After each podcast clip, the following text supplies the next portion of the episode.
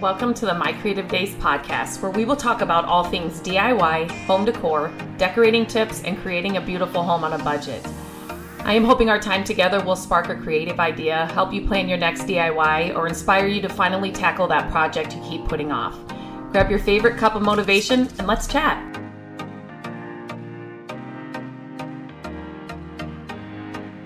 Hello, and welcome back to the podcast. Today, I'm going to talk about something that um, comes up a lot uh, with the content that I share, and now that I have the Furniture Flipping Academy, um, people who want to flip, um, asking about business advice and, and just some different things. So, I thought that I would share a couple of furniture flipping business tips today in this podcast. Um, I think it could be helpful to anybody that um, that is thinking about flipping uh, anybody that uh, wants to start flipping, grow what they've already started, or even scale um, the business that they have. Uh, some of these things are things that um, I've learned over the years. I've had to change over the years.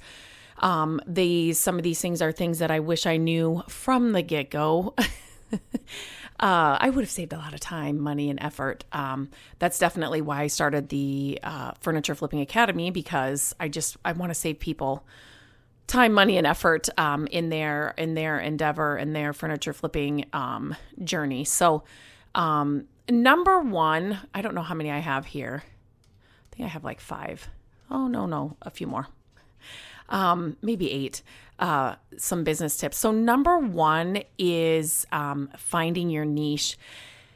And when people talk about that, in the beginning, I did not understand what that was. And basically, it's your topic, it's the thing that you're going to do. Um, it's the um, the more um, specific and kind of narrowed down that you can get, the better. Uh, so that people can find exactly you for exactly what you do. Um, so you know, is it as a furniture flipper? Maybe it's you want to specialize in a particular style of furniture.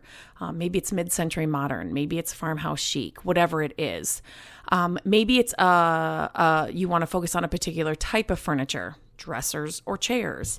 Um, finding a niche and just narrowing it down will develop um, like a, a consistent brand for you and it will build a loyal customer base right so the more you narrow it down and you know you start building the business and your brown and your brand through this niche people will know oh my gosh green dress green dressers. I know i'm going to lindsay for those. Um, mid-century modern i have a mid-century modern piece that needs you know that needs some repairs and some you know i need you know i need help with the makeover. I'm going to lindsay for that. Like the just the more specific you can narrow it down. And as a furniture flipper like me, I don't have a specific I shouldn't say that.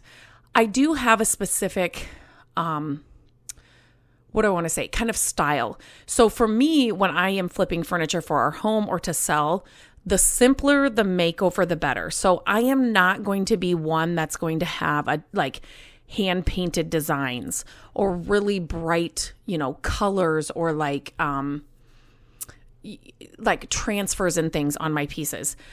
I don't love those for our home, so I I don't get excited about doing those even to sell. Does that make sense? Like I get excited for a simple makeover that's kind of classic and timeless and um you know and and that can go that it falls in kind of you know all different areas. I can do a mid-century modern piece, I can do a farmhouse vibe, I can do that, but I'm just there are specific things when you're finding your niche, it's not only about what you are, but it is about what you aren't as well. And so for me, you're not just, you're not going to find, you know, a lot of like gold detailing and like you know what i mean like eh, but those pieces that people like they do the transfers and they do the hand painted designs they're beautiful and stunning.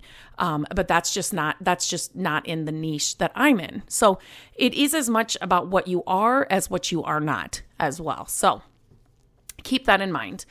Um, and, and as you're starting out you're not you may not know what it is. Like you're in the furniture flipping niche in the beginning. But as you are working on projects as you're growing your social media, your website, your YouTube channel, whatever it is, as you're selling pieces, um, you're definitely going to um, kind of hone in on that niche as you keep doing more and more projects. Okay. The next thing is develop your eye.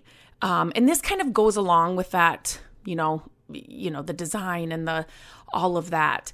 Um, when you are flipping furniture, you will grow like a keen eye for design and a good sense of what will sell.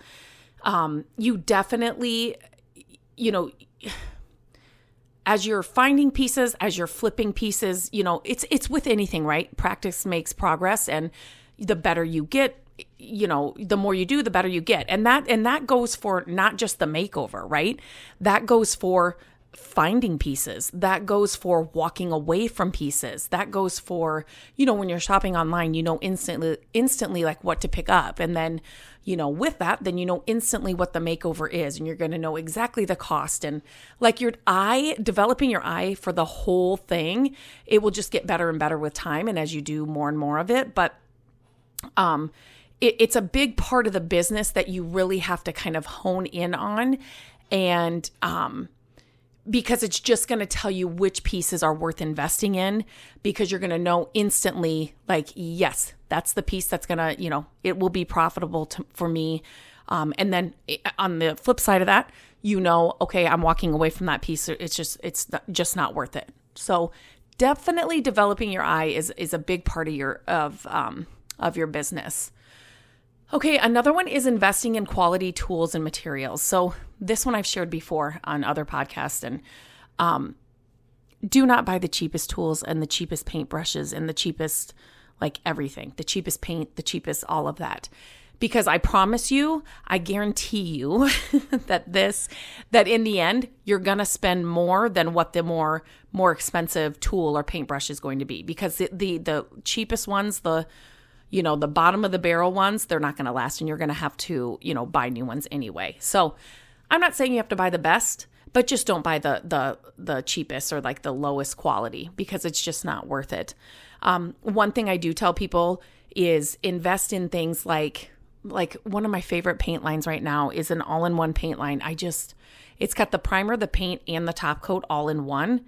It's it's unbelievable. It's going to cut down your time by more than half. Um, and as a beginner, you only have one can to worry about, right? You don't have to worry about three separate products to like to um, apply to your piece. So definitely investing in those kind of better quality products. It's going to save you so much time, money, um, and effort. So, and it's just going to give you a better um, what do I want to say, product in the end for your customers. And that's what you need to grow a business, a, su- a successful business. Okay, another thing, and I know some people like are like, oh, I didn't want to have to do this part. And it's definitely not something that you have to do right away, but um, pretty much right away. It's build a strong online presence. And when I say strong, I don't mean that you have to build a million followers on an Instagram page by next month. That is not it at all. By strong, I mean you have a presence on wherever you're posting. I don't care if it's Instagram, Facebook, TikTok, Pinterest, your website, YouTube, wherever it is. Um, your strong presence people are starting to recognize you. People are starting to comment, like, share, um, engage with your content. Um, you're starting to consistently build content on that um, online presence wherever you are. You are just continually working it. And so that's what I mean by strong. And there are definitely right and wrong ways to build a strong online presence. Um, I'm not going to get into that here now. I share all of that inside the uh, Furniture Flipping Academy where I really dive deep into that. But um, if I get this question a lot, and people will say, Do I have to have an Instagram account? Do I have to be on social media? Um, I don't have any social media accounts personally, meaning I don't post, you know, Lindsay Eidahl when the family goes on vacation. I don't. I don't post on my Instagram page as Lindsay when you know, we have a birthday party or a graduation like to share with family and friends. I have no personal um, social media presence. I had to get a Facebook account, a personal one, so I could get my business one, but that's it. I never post on it. Um, and so I would tell you yes, if you want to build an on a, a business, you need to have some kind of online presence. Think about it. Any company, brand, product, whatever it is that you love, any from major companies and brands to smaller ones. Everybody is online. If you have a business, I strongly encourage you to have an online presence. You don't have to post in all the places right off the bat. Choose one, get really good at that, and then move on to another one. Okay, I really could spend like an hour just on that alone, but I'm not going to do that to you today. Another thing that um, business tip that I would give anybody that's you know thinking about or wanting to grow their income um, through furniture flipping is to offer customization services. So basically, what that means is either you are going to go hunt for somebody calls you and says i need a dresser for my daughter's room. So then you go out and you look for the dresser and then you make it over and they buy it. Or they may call and say i have a dresser in my daughter's room and i need you to make it over. So that's basically um, you're offering custom pieces to people like that um, now again there is a right way and a wrong way to do this um, but uh, it's definitely something that you can command a higher price for a custom piece. Um, and it's really a good way to get repeat customers. Um, and it's just kind of a, a another, um, what do I want to say? Um, like offer that you can give your customer base that can bring in more income. Um, it's just kind of like another um, service that you can add to your business that can bring in more income for you. So definitely something to think about. And here's one thing that I do like to tell people when you start flipping furniture, no matter if you're just starting to flip for your home or if you're just going to try and sell a couple of pieces, I promise you, it's guaranteed that at some point you are going to come across a custom order, a custom ask. It, it'll be with friends and family first. They'll see you painting a dresser, they'll see you painting your dining room table, whatever it is. And they're going to be like are you kidding me? Are you doing this now? I have i have this dresser. Will you please do it for me? Um, i'll pay you to do it. You know i want it green. I want it whatever you know? So guaranteed that's going to happen. And that right there that's a custom order. So inside the academy i i I, I wanted to put a really big emphasis on this because it is one of those things that is guaranteed to happen no matter where you are on your journey. And especially if you're just somebody that's like, I'm just going to flip for my home. I want to learn all the things I'm going to flip for my home, which is great. But once your family and friends learn that you're doing that, they're going to ask you to do pieces. So it's definitely something to, if you don't do it the right way, you'll lose money on it. Um, so there's definitely, like I said, a right way to do it, but um, it's something to really, really think about. Um, and I some people love to do custom work and some people don't like it at all, but it's definitely something to think about. Um, here's another great tip. This is one of my favorites. Develop relationships with suppliers. I'm telling you. Um, and when I talk about suppliers, this is for finding your furniture pieces and this is for like your um, even for like your paint and things. Um, there is a way to develop relationships on both sides where you are getting the best deals or like the best pieces or like you know what i mean? Like you get the first look at the best pieces and um, they reach out to you first when something great comes in or something. Um, but on the flip side of that uh, you will you know um, paint companies and brands uh, will work with you to use their products and share their products. And so you can get all of that for free and get paid to do it as well. So um, it's definitely something as a furniture flipper. I don't think a lot of people talk about that side, that flip side of the business, um, but it's it's my favorite. It's one of my favorite parts of the business that I love to teach and help people with. So definitely something you need to add to your list. Again, may not be right away, but um, definitely something that needs to be part of your plan.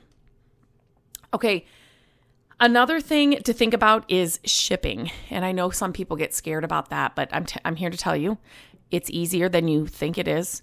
Um, and it's it's kind of like the custom work. It's something that you should look into because again, if you are, let's just say you have an Etsy shop and you sell your flipped pieces on there, people are coming to Etsy for one of a kind custom pieces, you know, pieces that have been made over, you know, whatever it is. Um, and they are willing to pay the extra price for it and the shipping for it. So your your dream customer's there, and you can command a higher price than you can like on Craigslist or Facebook Marketplace. So definitely look into shipping, and that kind of goes along in along with okay, are you just going to sell locally? Are you going to ship? Are you going to have an Etsy page? Are you just going to do Facebook Marketplace? Are you going to do booths? Are you going to do like there's all these different places that you can sell. It just kind of depends on what your goals are and where you want your business to like go.